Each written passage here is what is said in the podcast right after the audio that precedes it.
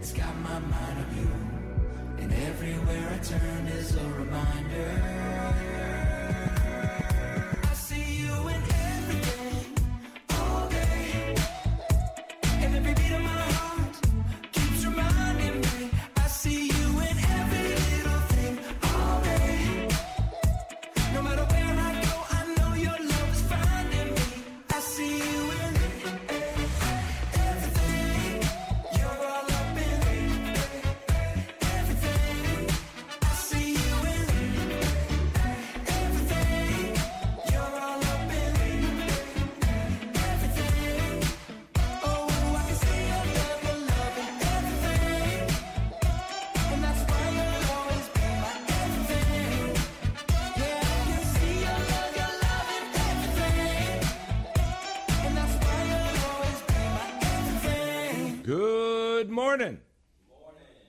Welcome to Barah Ministries, an intimate local Christian church with a worldwide impact. My name is Pastor Rory Clark. Thanks for listening to this Bible lesson. Who is Jesus Christ? At Barah Ministries, we know this truth Jesus Christ is God, and we worship the one and only true God, the sovereign God of the universe. Colossians chapter 2, verses 9 and 10 affirm it. They say, For in Jesus, the Christ, all the fullness of deity lives in bodily form. What that means is that Jesus has the same essence that is in every member of the Godhead. Colossians 2:10. And in union with him, you believers in Christ have been made completely full by God the Father. We have everything we need to do anything we want in this life. Jesus is the head over every principality, those are angelic powers, and every authority. Spiritual maturity is ours as God the Holy Spirit keeps on nourishing our fullness, keeps on nourishing our completeness, because we are in union with Christ. Well, why does Barah Ministries exist? At Barah Ministries, we introduce people to the Lord. We make a difference by teaching the Word of God verse by verse from the Lord's perspective and not from man's perspective. Barah Ministries is provided by God for the benefit of both unbelievers and believers. Unbelievers get the gospel message, the good news concerning Jesus Christ's salvation offer. Believers get the Word of God, the Bible, the inerrant canon of Scripture, so that those who study the Word can have a deep, intimate, and personal relationship with the Lord. Well, why do Christians study the Word of God? We get to know the Lord Jesus Christ by studying the Bible, which is His exact thinking revealed. And as we develop our relationship with the Lord, we get to know His mind. You don't really have a relationship with someone if you don't know them very well. Knowing the truth of the Word of God is the only way to spot false teachers and their false teaching. 2 Timothy chapter 3 verses 16 and 17 say this, all scripture is God breathed into the writers of scripture, and it is profitable for teaching, for reproof, for correction, and for training in righteousness, so that the man of God might be mature, totally equipped for every good work. The Bible is not just a book, the Bible is not just a bunch of guys who are sitting around writing their opinions. The Bible has no contradictions. The Bible is the absolute truth. And the Bible and its truths are from the source of God and not from the source of man. And they edify us to handle the challenges of living in the world. Well, who is God's enemy? One of the things that people forget is that God has an enemy. God's enemy is a very real being we call Satan. And among his titles, Satan is one of them. He's called the devil, the prince of the power of the air, the accuser of the brethren. There are many titles for him. And God made him the ruler of this world. In John chapter 14, verse 30, the Lord says this I will not speak much more with you, apostles. This is the night before he was to go to the cross in the upper room. He said, I will not speak much more with you, apostles, for the ruler of this world is coming even though he has no hold over me. He's talking about the betrayer, and Satan has gone to betray him, and he's coming back with a group of people to arrest the Lord. Satan only wants a part of us believers in Christ. He wants our will. He wants us to willingly allow him to deceive us, and we do. And that's when his insidious methods of destruction, designed to pervert our spiritual lives, are the most powerful. When we allow him a foothold in our lives. The Lord commands us in Ephesians chapter 4 verse 27 he says do not give the devil a single opportunity. Well, today's Bible lesson beware of false teachers and false teaching. Beware of false teachers and false teaching. As we begin our study of a biblical letter written for believers in first century Colossae, we start with an overview of the letter with four chapters and 95 verses of power packed information about our peerless Lord and Savior, Jesus Christ. Colossians refutes the lies of false teachers and in this lesson, we'll answer the questions you would do well to consider anytime you study a biblical letter. Well, let's hear some music. Prayer is a critical part of the spiritual life, and sometimes God doesn't answer our prayers as quickly as we think He ought. Danny Gokey offers perspective in his beautiful song, Haven't Seen It Yet. Hmm.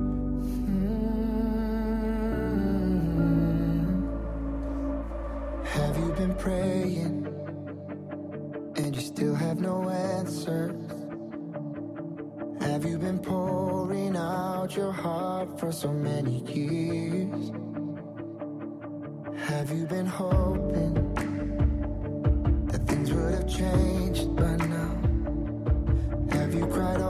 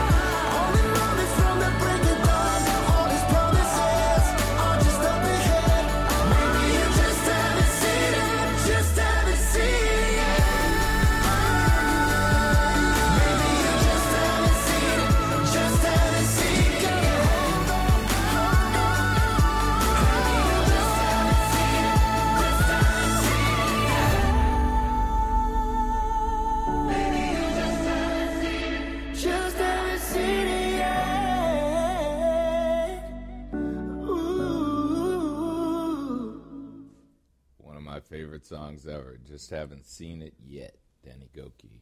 Let us pray. We're grateful, Heavenly Father, for the privilege of studying your absolute truth, the Word of God. Thank you for the warning of today's lesson, the recommendation of pe- picking our teachers carefully. Thank you for putting us on guard against false doctrines designed to lead us away from the victorious life your Son, our Lord and Savior Jesus Christ, crafted for us by his work on the cross. Thank you for giving us a sanctuary where we can learn the truth. Protect us as we study. Let your word flush out our minds of the garbage of the world, replacing it with your inerrant truth.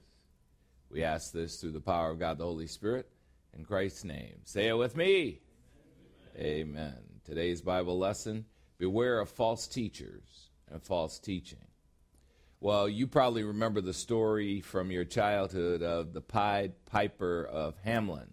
There's a, Hamelin's a city in northern Germany near Hanover. The legend describes the story of a flute player, a flautist, dressed in multicolored clothing, who uses his music to enchant rats. He played his music, and rats would follow him.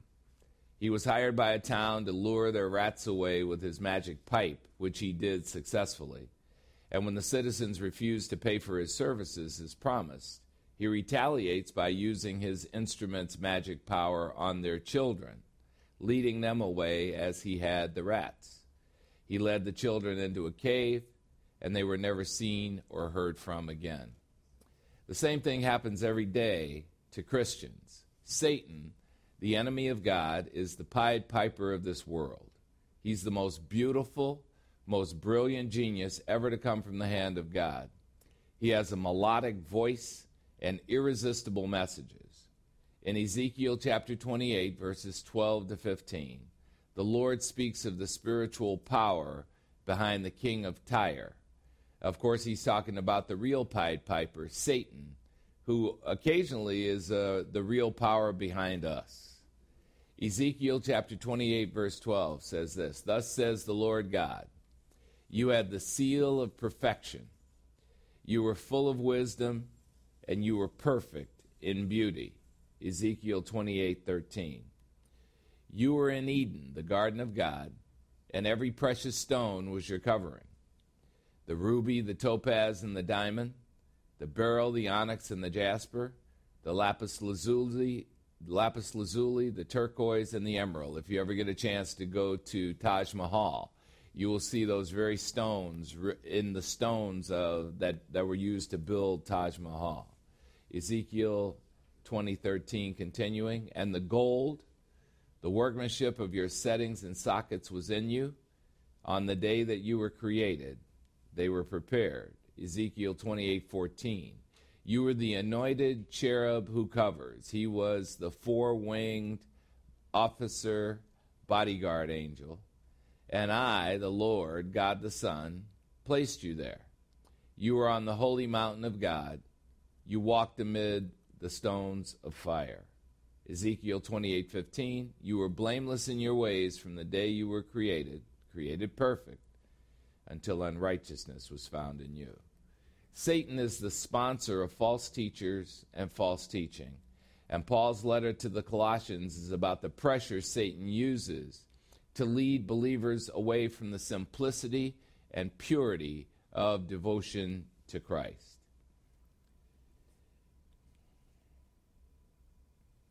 As we begin the study, my recommendation is for you to read the entire letter to the Colossians once a week for the next four weeks. This is great practice to get you in the habit of making the Bible your friend and making God's Word your rudder.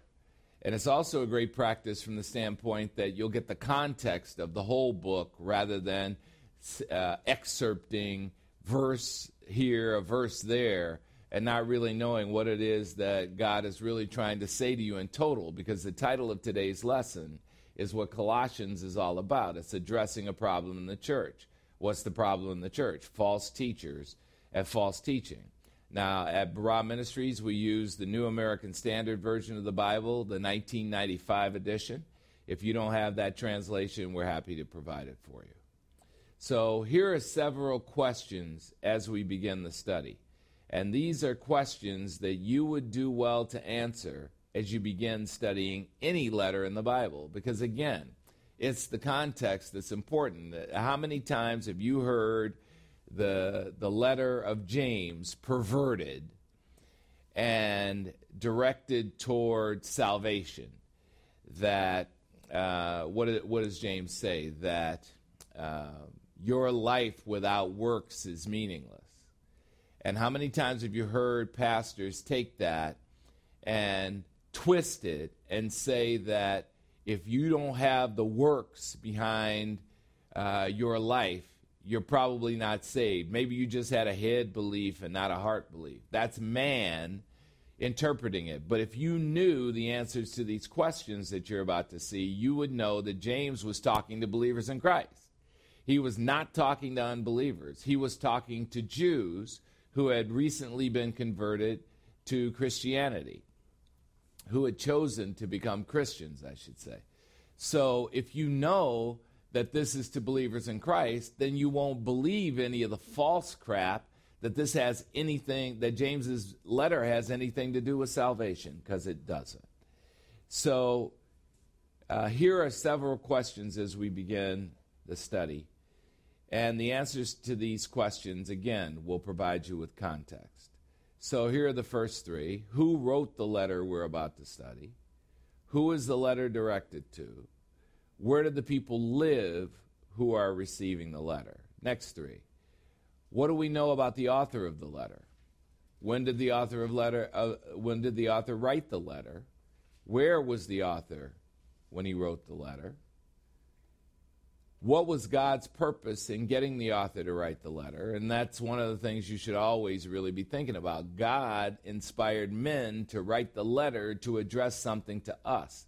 And he didn't write it to address it to the first century uh, church members as if that's all God cares about. The things that we learn in this letter that were going on in the first century, and of course the Bible has to be interpreted in the time it was written, but they are more relevant today to us than they probably were to them.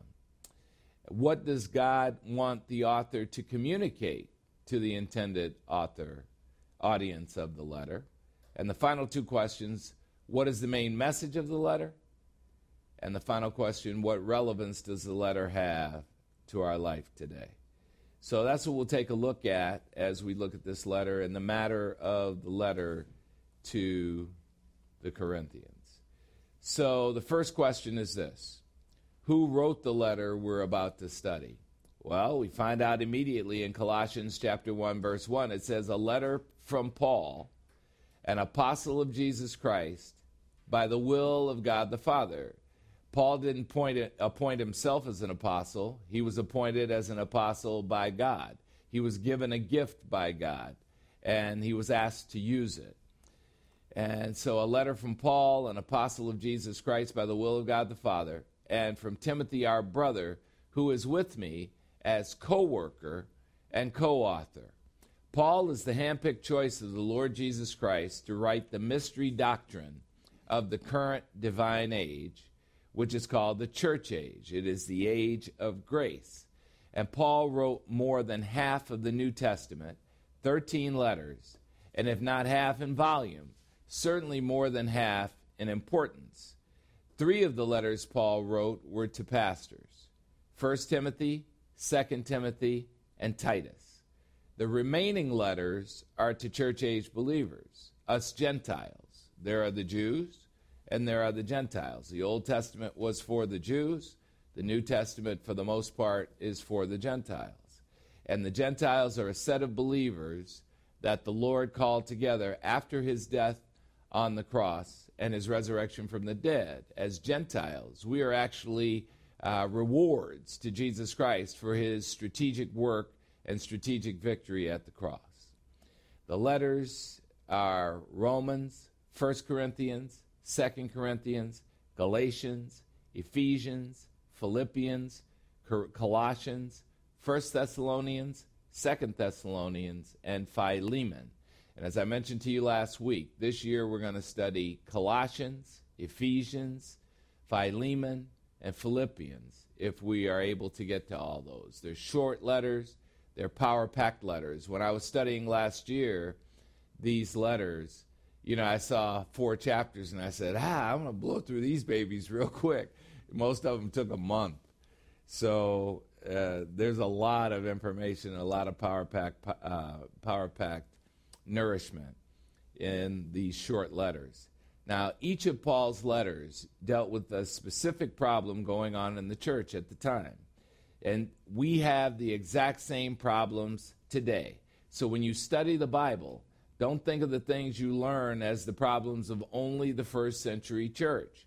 Know that these letters are speaking even more loudly to us today. We have the exact same problems. You have false teachers that you have chosen and they are teaching you false things, and you are buying their false teaching, and you are living those false things. And one of the things that I hope you examine as we study the book of Colossians is what those things are that you buy into that are absolute lies in your life that are taking you off the path of enjoying the victorious uh, life that God intended Christianity to be. Now, Timothy is Paul's protege. He was from the city of Lystra, which is a city in Asia Minor, and that is present day Turkey. He was born of a Jewish mother who was a believer in Christ and a Greek father who was a Gentile. That was very rare back then, and you can imagine the persecution that those two individuals went through in their lives. The Apostle Paul, because Gentiles were considered to be vermin, they were considered to be barbarians and ick and ew and all the other things that somebody might say about them. Well, the Apostle Paul met Timothy during his second missionary journey, and Timothy became Paul's companion and missionary partner. But Paul was older, Timothy was younger, so Paul was grooming Timothy. Now here's how Paul describes Timothy at the beginning of 1 Timothy chapter 1 verse 2 and 2 Timothy chapter 1 verse 2. He says in 1 Timothy 1 2 to Timothy, my true child in the faith. And so there was a father son relationship. 1 Timothy 1 2 Timothy 1 2 to Timothy, my beloved son. So Paul had a great deal of affection for Timothy. Now, like many young pastors, Timothy was timid. He suffered from physical ailments and he let others take advantage of him without asserting his authority as a pastor. And it really makes you wonder what Paul, what Timothy's father's role was in his life, because I know from study that Timothy was really uh, influenced by the women in his life, and maybe not so much the the father in his life. He was easily discouraged, often depressed, and despite these challenges, Timothy was faithful to the Lord and had a deep concern for the Lord's people. He took on tough assignments like pastoring the church at Ephesus. Paul established that church and was there for three years, and then in comes the young guy. That was pretty tough for him. The next question Who is the letter directed to? Well, we find out in Colossians chapter 1 verse 2. This is a letter to the saints God's holy people who are believer in Christ, believers in Christ. Remember, as believers in Christ, we are not sinners, we are saints. A letter to the faithful brethren in union with Christ who are at Colossae. Grace to you and peace from God our Father. The letter is directed to a group of first century believers in Christ who lived in a small town in modern day Turkey called Colossae. The church was started as a home based church by a believer in Christ named Epaphras. Now, there are a lot of pronunciations of the name. It could be Epaphras or Epaphras, whatever. I like Epaphras. But why would the Apostle Paul write such a profound letter to a small group of people in a nothing town in the middle of nowhere to a group of people he would never meet and never visit? Reflecting on this, it's easy to see the Lord's concern for everyone, no matter where they are on the planet. How many times have you heard me say that, you know, people will tell me, well, all the stuff you think about Jesus Christ is all well and good, but what about the little children in the middle of Africa? Well, what about the little children in the middle of Turkey? In a nowhere town, in a nothing town. If God took care of them, it stands to reason that a perfect God would take care of the children in the middle of Africa. Now, Colossae is like modern day Detroit. At one time, Detroit was a booming metropolis that was the cradle of the Industrial Revolution.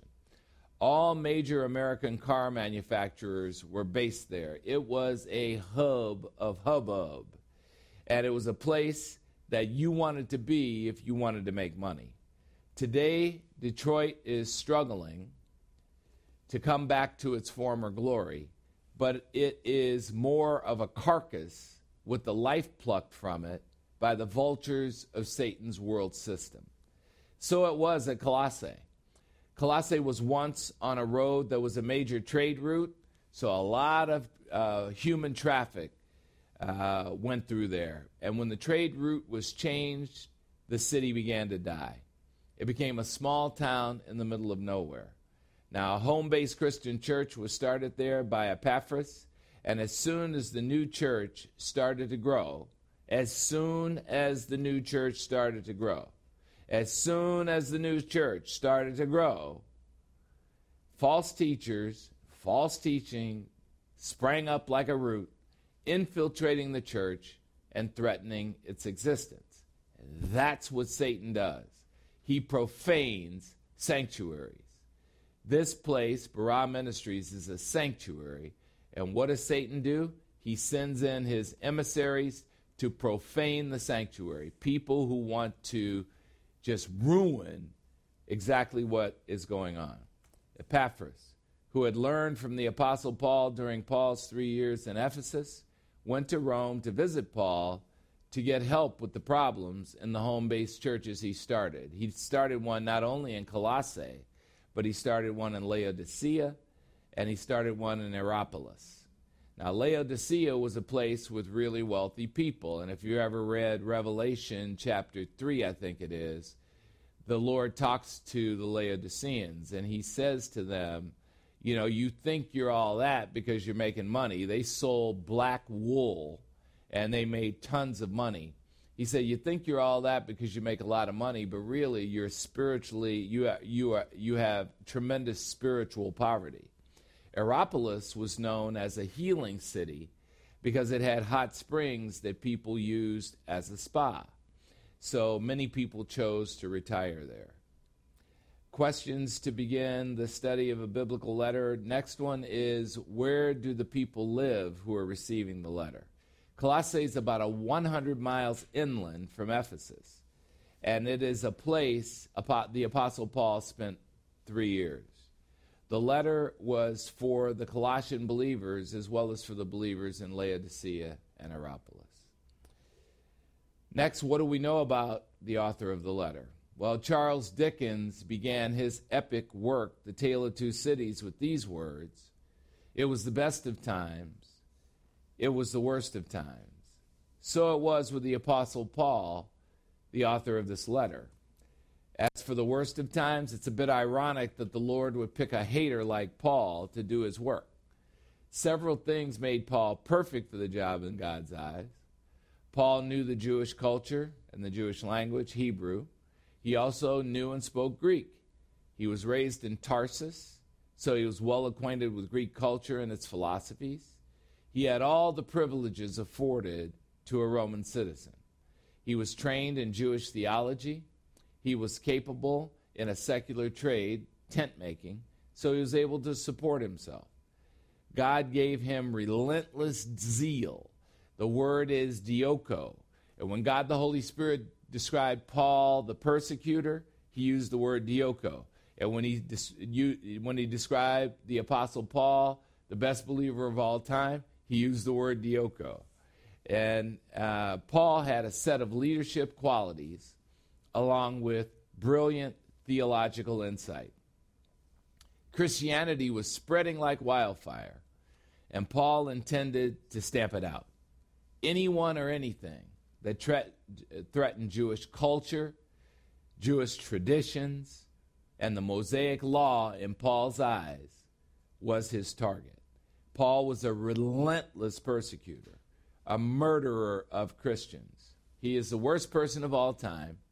And here's how he described himself in 1 Corinthians chapter 15 verses 9 and 10.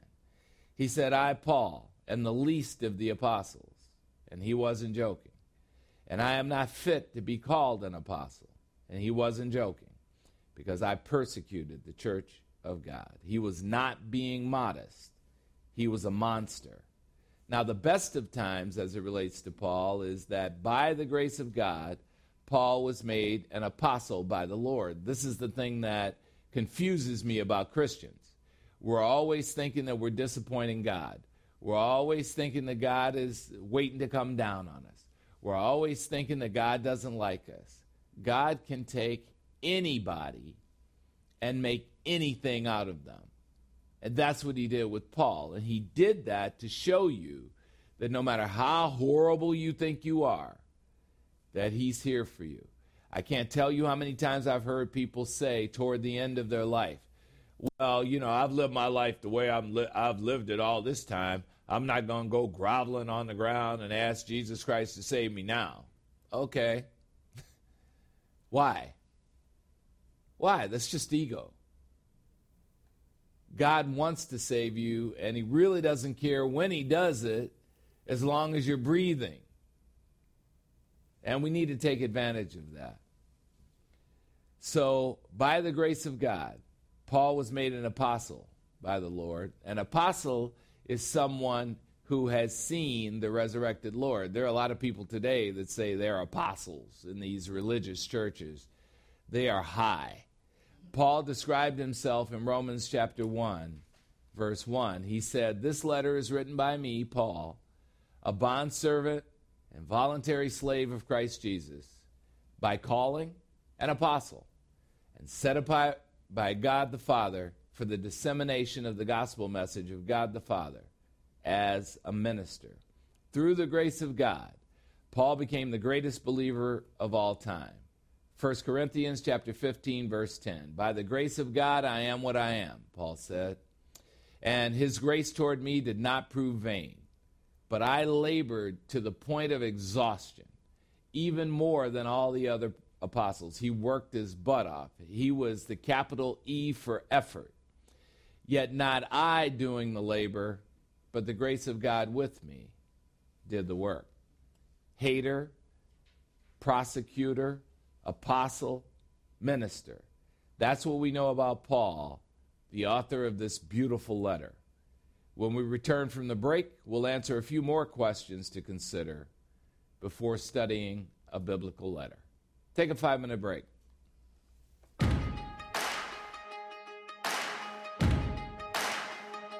Why you ever chose me has always been a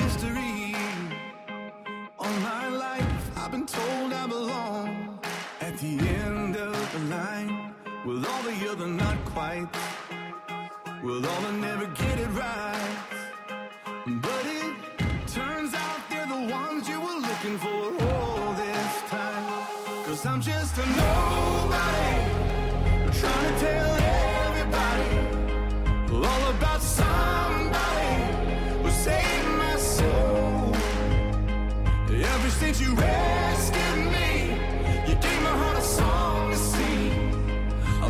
for the world to see. Nobody but Jesus. I'm living for the world to see. Nobody but Jesus. Well, Moses had stage fright. And David brought a rock to a sword fight. You picked 12 outsiders nobody would have chosen, and you changed the world. Well, the moral of the story is everybody's got a purpose. So when I hear that devil start talking to me, saying, Who do you think you are? I say, I'm just a nobody. Trying to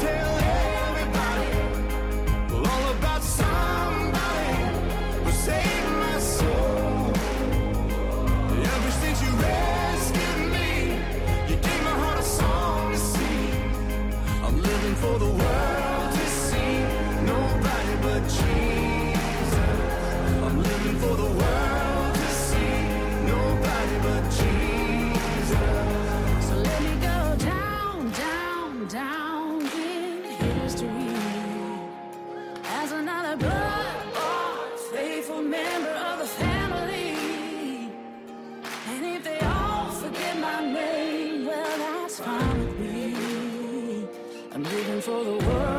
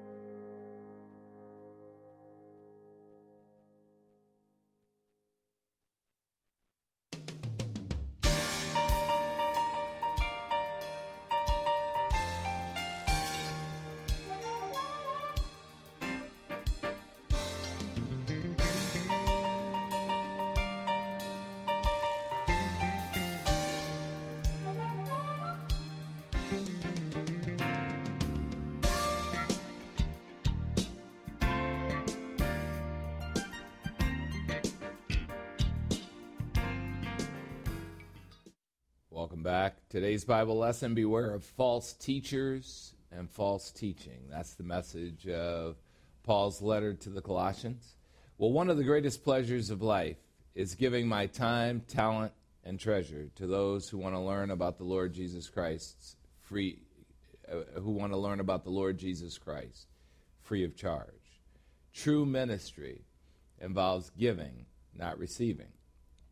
Yet it's an equal pleasure being given to in return.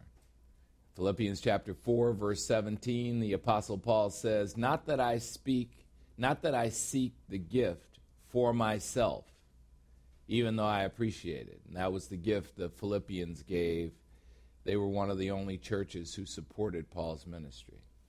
But I seek for the profit which increases to your account from God when you give. You're invited to join in giving to make giving to Barah Ministries part of your weekly routine. God blesses your giving and makes it have impact in places all over the world with people you know nothing about. And simultaneously, God gives abundant credit back to your account. If you listen to Barah Ministries, we appreciate it when you contribute to Barah Ministries. No amount is too small. Let's welcome up Deacon Denny Goodall with one of his always inspiring offering messages.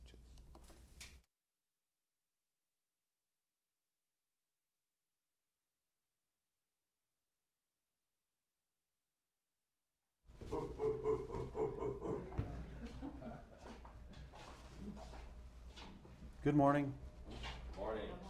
My name is Denny Goodall, and, and I'm blessed to be a deacon for Barah Ministries. Barah Ministries is a worldwide Christian church. This is a place for real people to listen to a real pastor teach real truth from the Word of God. This week I chose Acts. Oops, I flipped back there. I chose Acts chapter 20, verse 35. In everything, I, Paul, showed, showed you that by working hard in this manner, you must help the weak and remember the words of the Lord Jesus Christ that he himself said, It is more blessed to give than to receive. And I thought about that statement a lot this week, and I was thinking, sometimes it's hard to receive. So you have to remember that when you're giving. Some people are going through some things in their life, or they might feel insulted if you give them advice.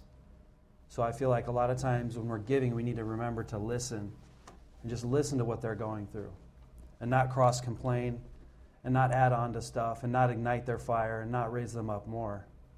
And then sometimes we just need to smile and encourage them.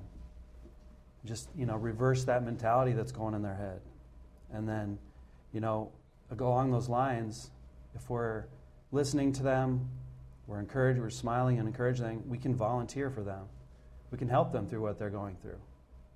not just listen, not just encourage, but step in for them. You know, give their children a ride when they need it. You know, help them in their life, their daily lives. And so sometimes it's hard to receive. So we need to remember that when we're giving. And when we're giving, it's not just something that's material. You know, it's our heart, it's our body, it's our soul, it's it's everything. And so it's tough because I feel like a lot of us here give a lot to this ministry and we're waiting for more to give. But we just have to be patient and remember that God is listening and He is smiling, smiling and encouraging us. And most of all, He's volunteering to do all the work for us. We just have to step forward. So thank you for your continued giving to this ministry and supporting our pastor and ultimately the Lord Jesus Christ. Thank you.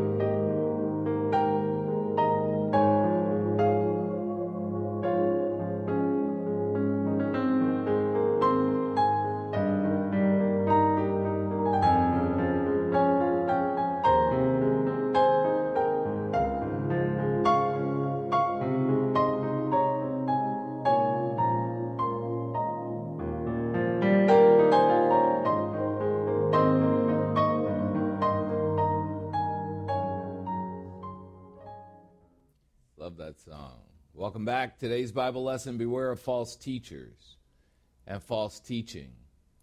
So, the next question on the docket is When did the author write the letter? Well, the letter was written in 62 AD, and it was written after the letter to the Romans and after 1 Corinthians. Where was the author when he wrote the letter? Well, Paul was in prison in Rome. And having uh, Paul in prison was a stroke of genius on, uh, on the part of the Lord Jesus Christ because when you're in prison, you ain't got nothing else to do. so he had plenty of time to write and plenty of people ministering to him.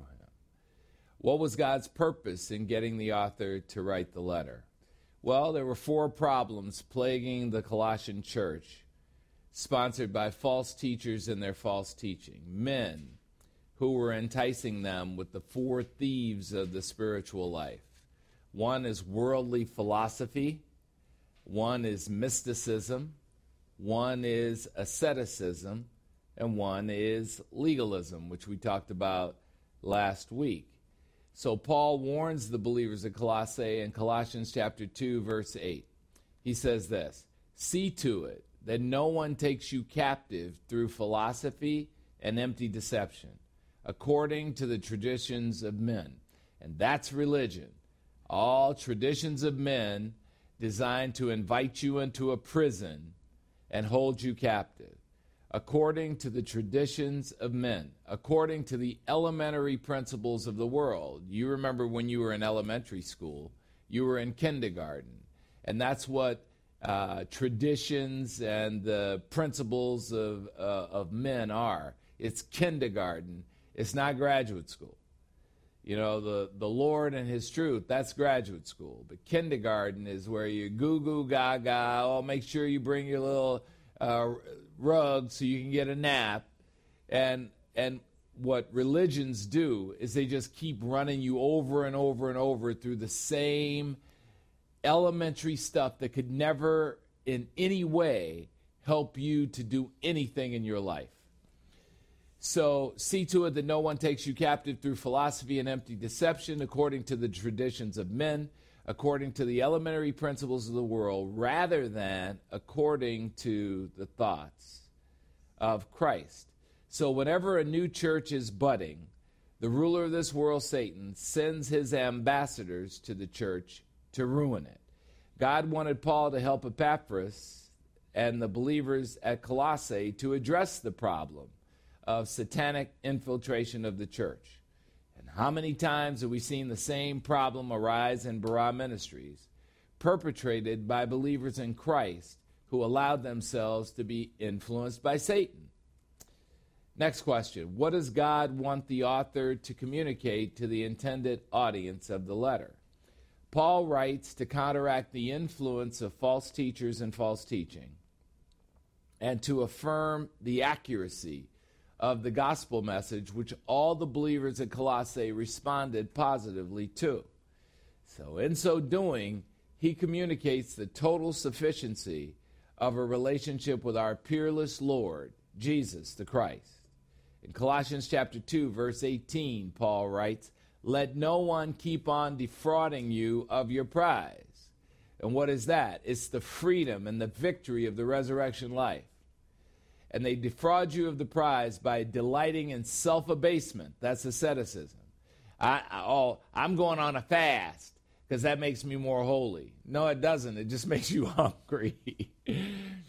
so let no one keep on defrauding you of your prize by delighting in self abasement, in the worship of angels, taking his stand on visions he has seen, inflated without cause, arrogant in his fleshly mind. So often, we are enticed by Satan's deceptive temptations, often with catastrophic results. Think about adultery. What happens when a member of a marriage commits adultery?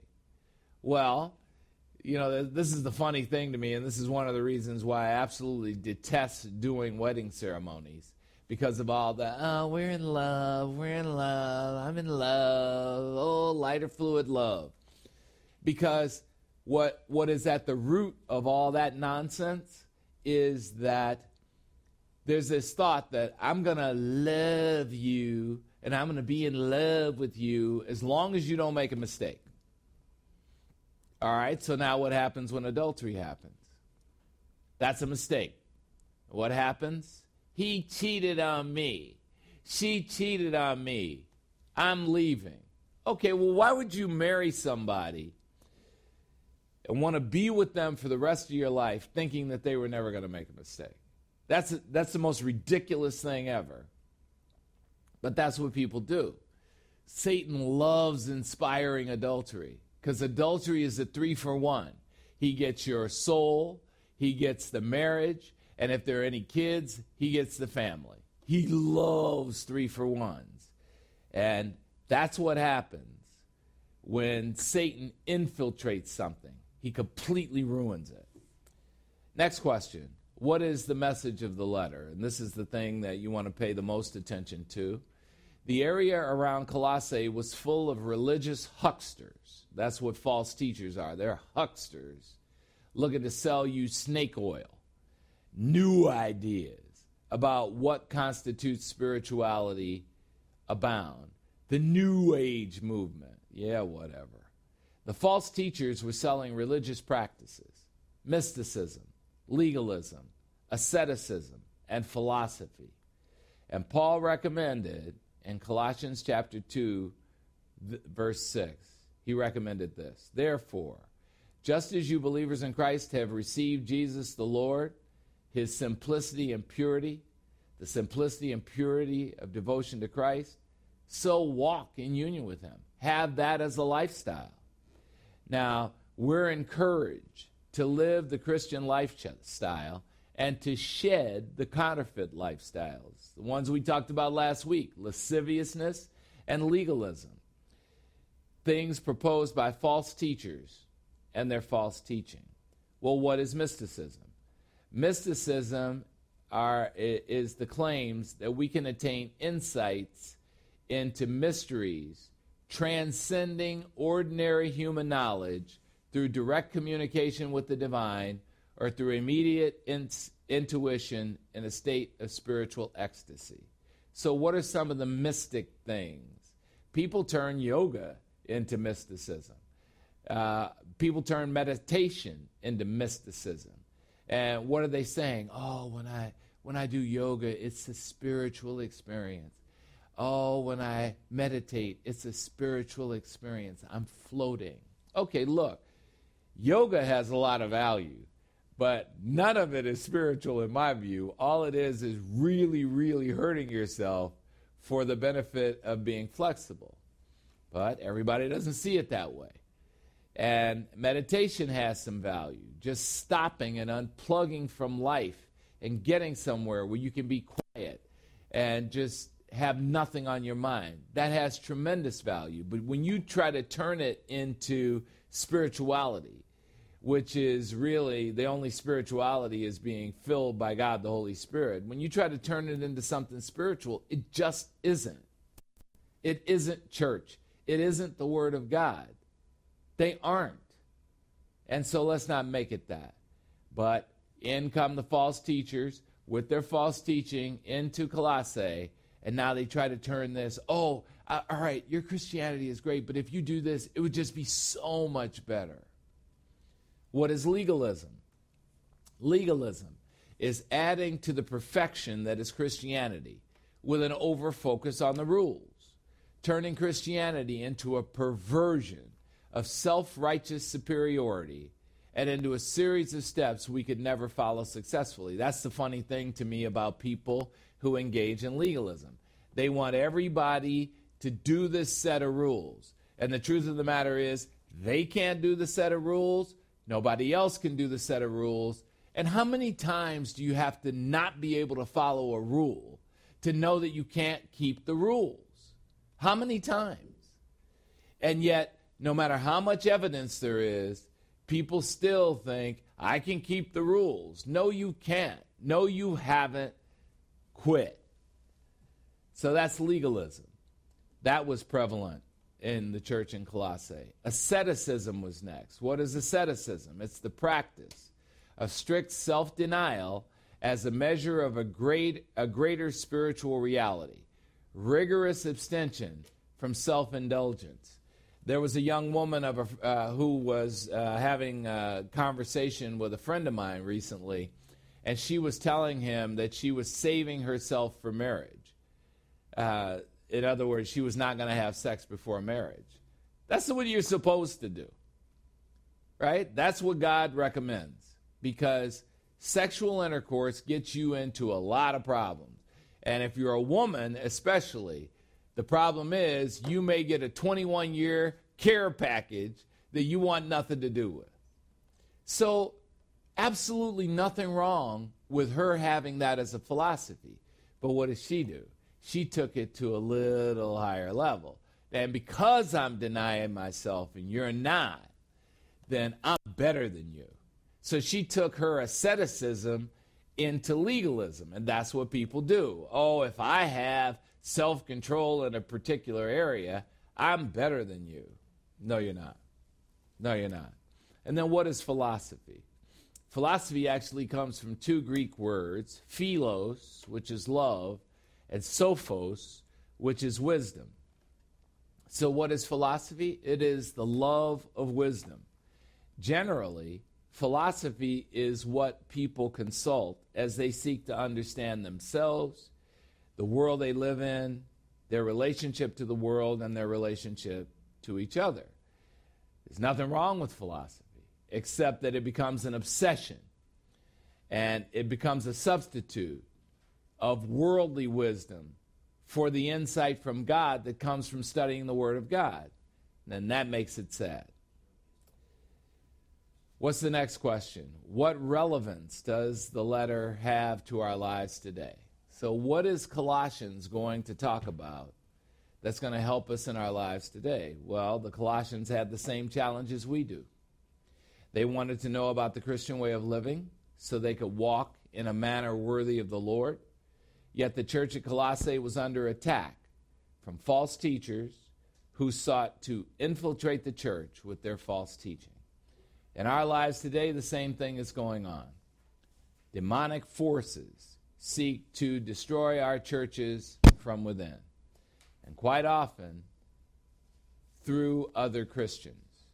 Wolves in sheep clothing, sheep's clothing, seeking to destroy what God is building. Yet our God is still on duty, keeping a watchful eye on us and not allowing things that are not good for us to prosper. False teachers inculcate their false teaching deeply into our psyches so that their lies become our operating system. Confusion becomes the norm in our lives. And when we're confused, all we do is run around in a circle and pump our hands on a hamster wheel. And in doing so, we forfeit the magnificent spiritual life God provides us.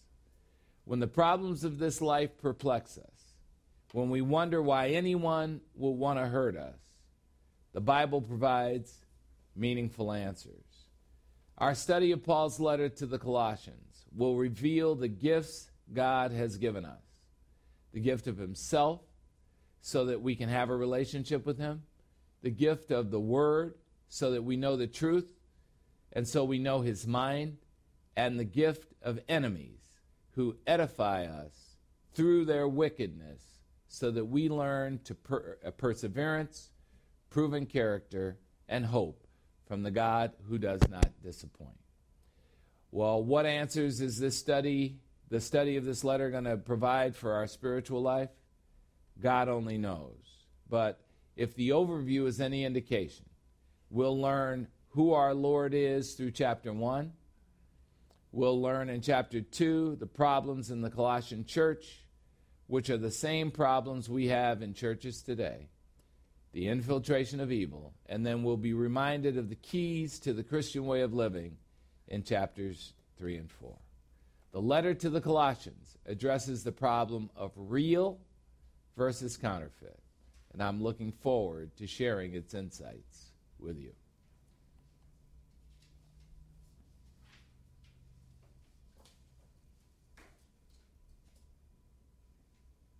Put that up, please.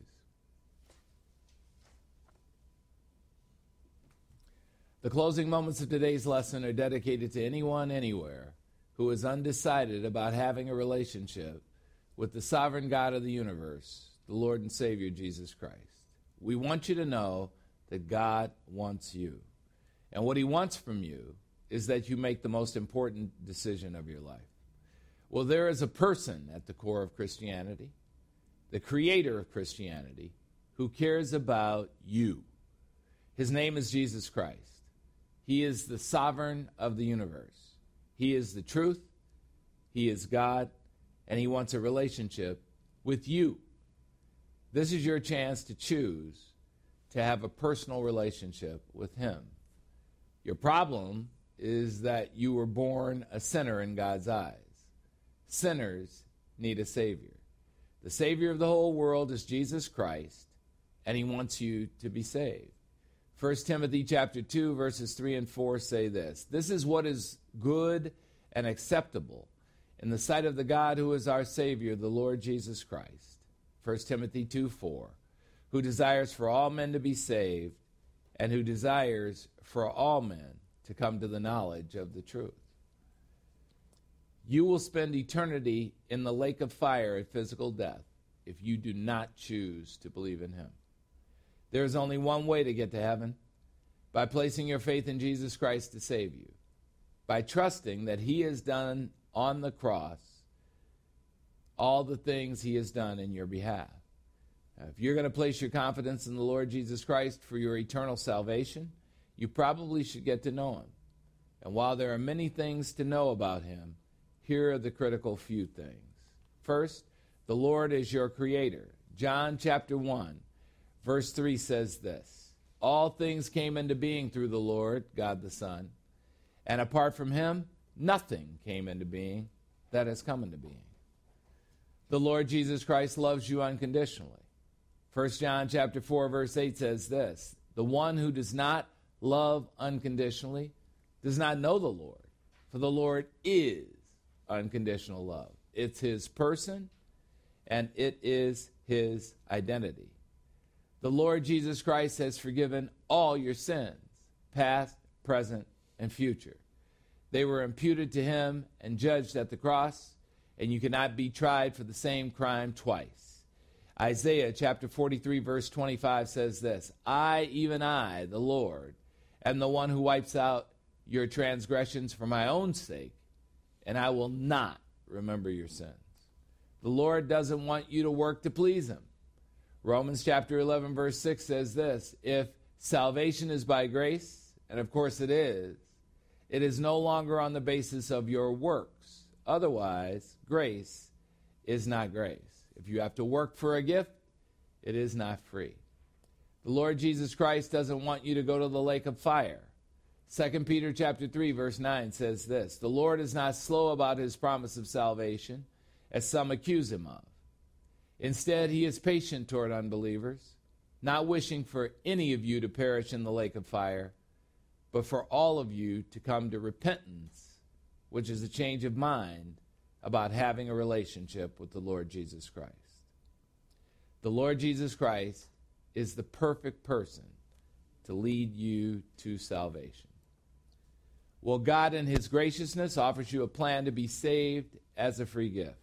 Ephesians chapter 2, verses 8 and 9 say this For by God's grace you have been saved through faith in Christ for salvation.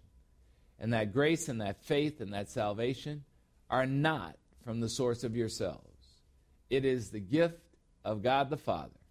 Ephesians 2 9. So being saved is not a result of your works, not a result of deeds you've done in self righteousness, so that no one may boast about saving himself. So, how can you get to heaven? This loving, forgiving, patient God who wants you to be saved is willing to save you right this minute. John chapter 14, verse 6 says this Jesus said to the doubting apostle Thomas, I am the way to salvation, I am the truth through the word of God, and I am the resurrection life, eternal life. And no one comes to God the Father in heaven but through believing in me. Right where you sit right now, you can tell God the Father that you believe in the Lord Jesus Christ, and that is the moment of eternal life for you. Acts chapter 16, verse 31 says, Believe on the Lord Jesus Christ, and you will be saved, you and everyone in your household who also believes. So heed the warning in John chapter 3, verse 36. He who believes in the Son has the resurrection life right at that moment. But he who does not obey the command to believe in the Son will not see the resurrection life. Instead, the wrath of God, the lake of fire, abides on him. Who is this God who saves you? The apostle Paul describes the Lord Jesus Christ in 1 Corinthians chapter 15 verses 3 and 4. For I Paul delivered to you as of primary importance the gospel message I also received from God that it was Jesus Christ who died for our sins according to the Old Testament scripture and that he was buried and he was raised from the dead on the third day, according to the Old Testament scriptures. When you get to know Jesus Christ, you'll have no problem placing your confidence in him, both for your salvation and for everything else. Why? Because the sovereign God of the universe wants a relationship with you. He loves you unconditionally, and he died for you. So take advantage of his grace and you'll be saved right now. What happens if you reject a relationship with the Lord Jesus Christ?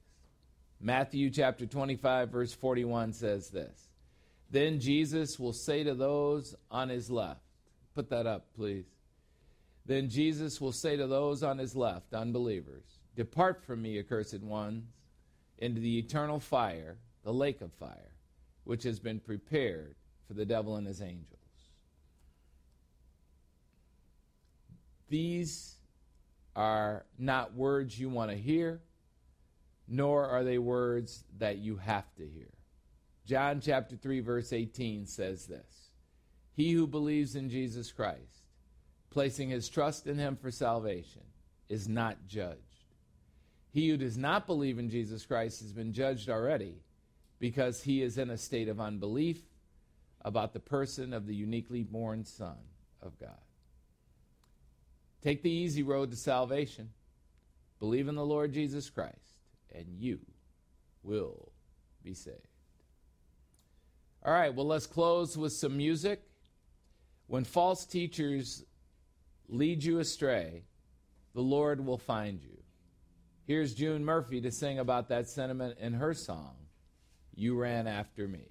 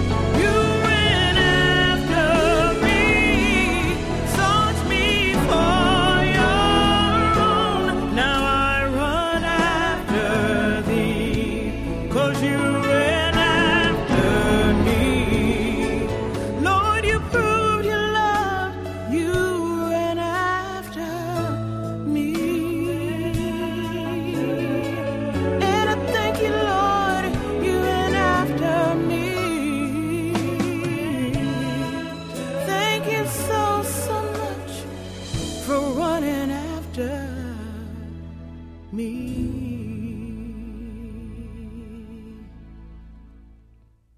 Thank you, June. You sang that song so well, it almost sounded like it was a CD. I mean, I, I just, she's just incredible, isn't she? All right, let's offer words of praise to our Lord. Worthy of praise is the God and Father of our Lord Jesus Christ, who has blessed us believers in Christ in eternity past with every spiritual blessing in the heavenly realms, which is a place of permanence through our union with Christ. In Jesus, we have redemption. That's delivery from slavery to sin. Through his blood, the forgiveness of our trespasses, according to the glorious wealth provided by his grace, which he lavished on us, including as a gift wisdom and insight.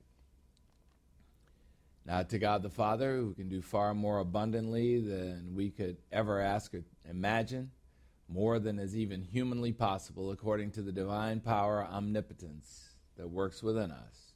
To him be the glory, through the church age believers in union with Christ, and to all generations forever and ever. Amen. Let's close in prayer. Almighty God and Father, thank you for providing God the Holy Spirit the person of discernment in our lives, who leads us into all the truth, simultaneously moving us away from lies. Encourage us to listen to him. Make his voice loud enough so that we can hear him as we go back into the world to tackle the problems you are using for our edification. We ask this through the power of God the Holy Spirit in Christ's name. Say it with me.